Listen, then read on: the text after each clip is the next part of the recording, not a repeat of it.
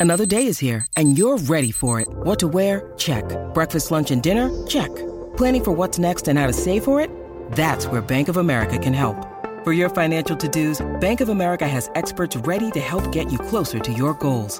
Get started at one of our local financial centers or 24-7 in our mobile banking app. Find a location near you at bankofamerica.com slash talk to us. What would you like the power to do? Mobile banking requires downloading the app and is only available for select devices. Message and data rates may apply. Bank of America and a member FDIC. But to kick us off, and I do want your calls after we've spoken to this uh, gentleman. I've known him for a little while, and he's written this wonderful piece. He is the founder of the Spinoff. This is on NZR Plus and how we might be watching our rugby. And he joins us now. Welcome in, Duncan Grieve. Kia ora, Mike. Thanks for having me.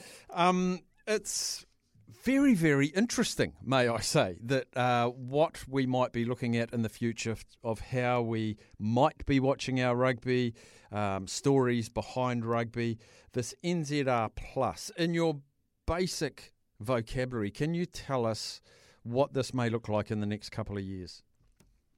Yeah, well, probably the best place to start is what it will look like immediately, and then move into what it would look like further down the track. So, a you know, source familiar with the project told me that when it starts, and it will start before this year's World Cup, so this is coming very quickly.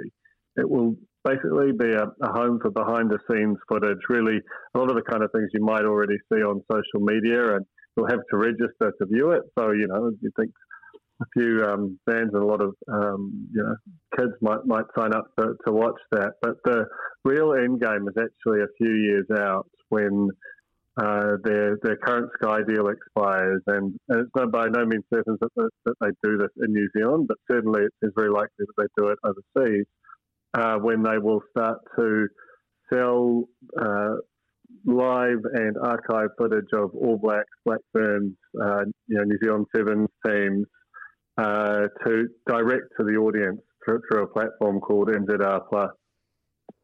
So at the moment, with Sky as the broadcaster, I'm thinking if the UK, excuse me, if the UK want to watch the game, they give Sky Television some money to take their pictures into their countries around the world. Is that is that how it's set up now? I think you, that Sky has the rights for New Zealand, and the, the New Zealand Rugby would sell the rights to the New Zealand-based games uh, separately to, to a UK broadcaster, but there probably is a, a, revenue share with Sky in return for you know if, if, the UK broadcaster doesn't send the commentary team, then they'll take the Sky package, and I think that's actually quite a, a crucial part of it. That even if New Zealand Rugby were to start selling the game direct to fans um, here or overseas you probably wouldn't want New Zealand Rugby employing the commentators because it would get very, uh, you know, you, are very familiar with, with the kind of um, fairly bland commentary you get when, when everyone's on the same team effectively. So, you know, there's likely still a role for a broadcaster in there. It's just the extent of the role. And, you know, for example, there might be a scenario where Sky retain the rights to New Zealand, but that the but New Zealand Rugby can sell a separate package as well or Sky retains the rights to New Zealand, but uh, New Zealand Rugby, NZR Plus, is available in all over the world outside of, say, Australia, France, the UK, you know, the really big rugby market. So there's a potential that income from broadcast uh, capabilities with Sky could go down? Yeah, you'd think if I mean if you're Sky and and you know you'll, you'll want to hold on to basically anything. Ideally, you, you keep the, the same situation as you have now, but say um, you know say, say New Zealand Rugby opts to split the rights. You know, you, you know even TVNZ news came out last week that it's launching a new sports hub. Maybe it wants to put some games on free to air to make them more accessible to people. Maybe it wants to let Sky keep selling through its uh, services, but it also wants to have its own in competition. Well, Sky might say, "We'll we'll pay you for that. We just won't pay you as much." And uh, and that's kind of, I think probably the world that we're heading into is a bit more of a fragmented world where the same product can be accessed a few different ways. So a few years ago, or not that many years ago, Sky, sorry, New Zealand Rugby bought into Sky. Um, should that have been a precursor to what's going on now, or is that completely separate? I mean, that was.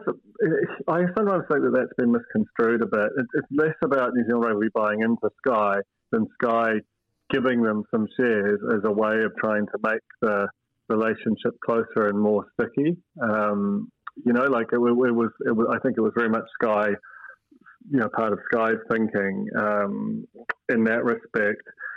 So, you know, like, and, and people have said, why why would New Zealand Rugby undermine Sky? They're a shareholder in it, but the, the value of their shares in Sky is comparatively low compared to the income that they get from right. New Zealand, uh, from, you know, from Sky. And furthermore, that the the people who made that deal in 2019, that's a, it's a different group in charge now, um, both in terms of New Zealand Rugby, but particularly in terms of Silver Lake, who are the really the people driving this. They're a giant global investment company with a lot of sports investments, and this really is their playbook. We're starting to see, um, you know, after the big, you'll remember the big Silver Lake deal last year. This is the first kind of glimpse of it in a kind of strategic way, I think. The the good thing out of this, uh, in my first scan of it, is probably going to address one of my criticisms that we we are kept at arm's length. We being the media, and therefore we're the conduit to the fan, uh, the viewer, the listener, and we don't hear anything, and we're we're kept in the dark. Is this an opening of the doors, letting us somewhat into the inner sanctum? Of the behind the scenes stuff to give us a better understanding and therefore develop a better connection?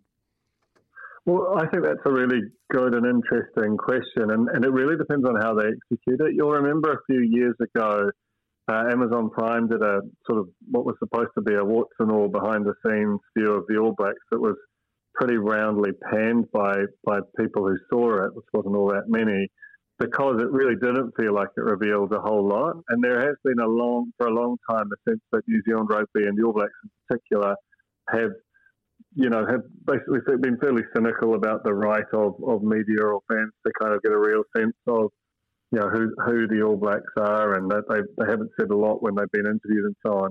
And I think the big thing that's changed there is the rise of, um, you know, Drive to Survive the the F1 series on Netflix, which has been a sensation and has really changed the the, the scale and scope of F1 in, in the US in particular. And now everyone looks at that and says, well, actually, that's the model. And if you want to do it, you actually have to really show what's going on, show the conflicts and so on. So it depends on how they execute it. I've never seen New Zealand Rugby create compelling content um, outside of the games themselves. I just don't think that they know how to do it or even want to do it particularly. But uh, Silver Lake will push them very hard there because if you look at some of the other things they're invested in, particularly the likes of the UFC, NBA, they're just real masters at creating um, you know, content that, that actually gets people really interested and engaged. This could make some of the, uh, what's the polite word, long term staff at New Zealand Rugby Union a little bit uneasy who have been comfortable behind their um, impenetrable doors.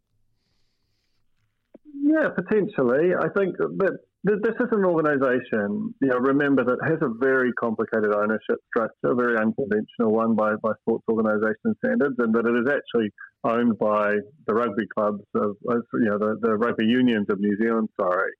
And that means that it doesn't behave like a, an ordinary commercial organisation might. It can't be as dynamic. It has to bring a lot of what are of you know provincial and conservative institutions along with it. So sometimes I think it can be a bit hard for us to kind of you know understand that from the outside, all those forces acting on New Zealand rugby. But you know this to me is really where they need to be going. You know I think for a long time we've said, oh, the, you know the All Blacks brand is fantastic, and and it, and it is, but really everything apart from the All Blacks brand kind of suffered by the emphasis that was placed on it. And I think products like this allow you to have more diversified, more diversified revenue, and to get a real sense of, you know, how the, the how fans respond to a, a broader set of, of teams and, and, products. So, you know, it's it's taken them a while, but it does look like they're starting to move in the same direction to me.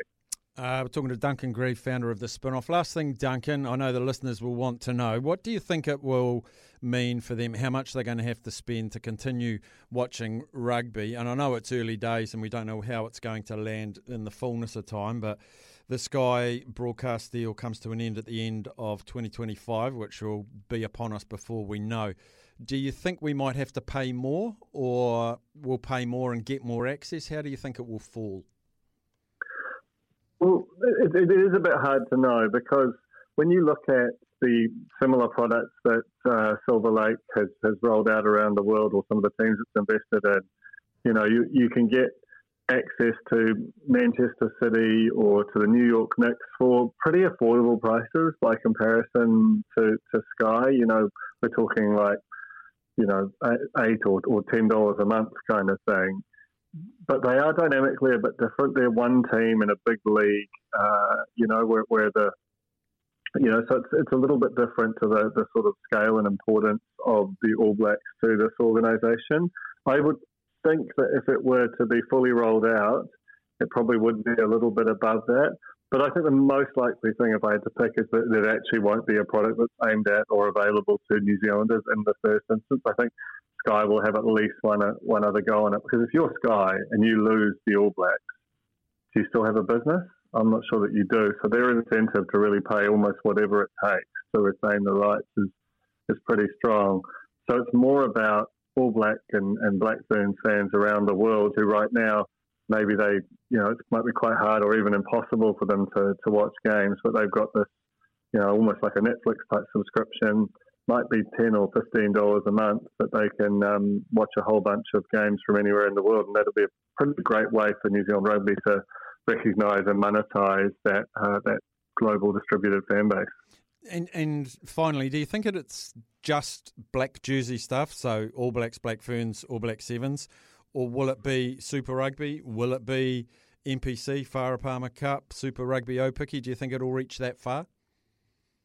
So my understanding, based on you know conversation with someone familiar with the project, is that it is about the teams in black. Um, that's that's the phrase they use. So my thinking is that it would initially be that.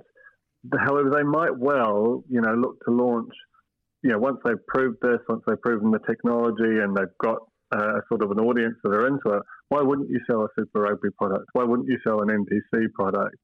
Um, maybe it's an add-on. Maybe it's maybe you can buy the provincial and, and Super Rugby level thing separately. But really, this is the start of them learning how to sell not to a giant broadcaster who then takes the risk and the upside, but direct to fans themselves so that they, you know, uh, that New Zealand Rugby itself starts to own a lot more of that relationship and, and ultimately the, the profit they can make out the back of it.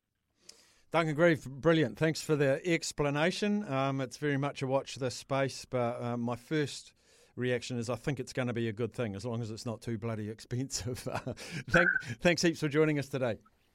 No, no, no problem at all. Thanks, Steph.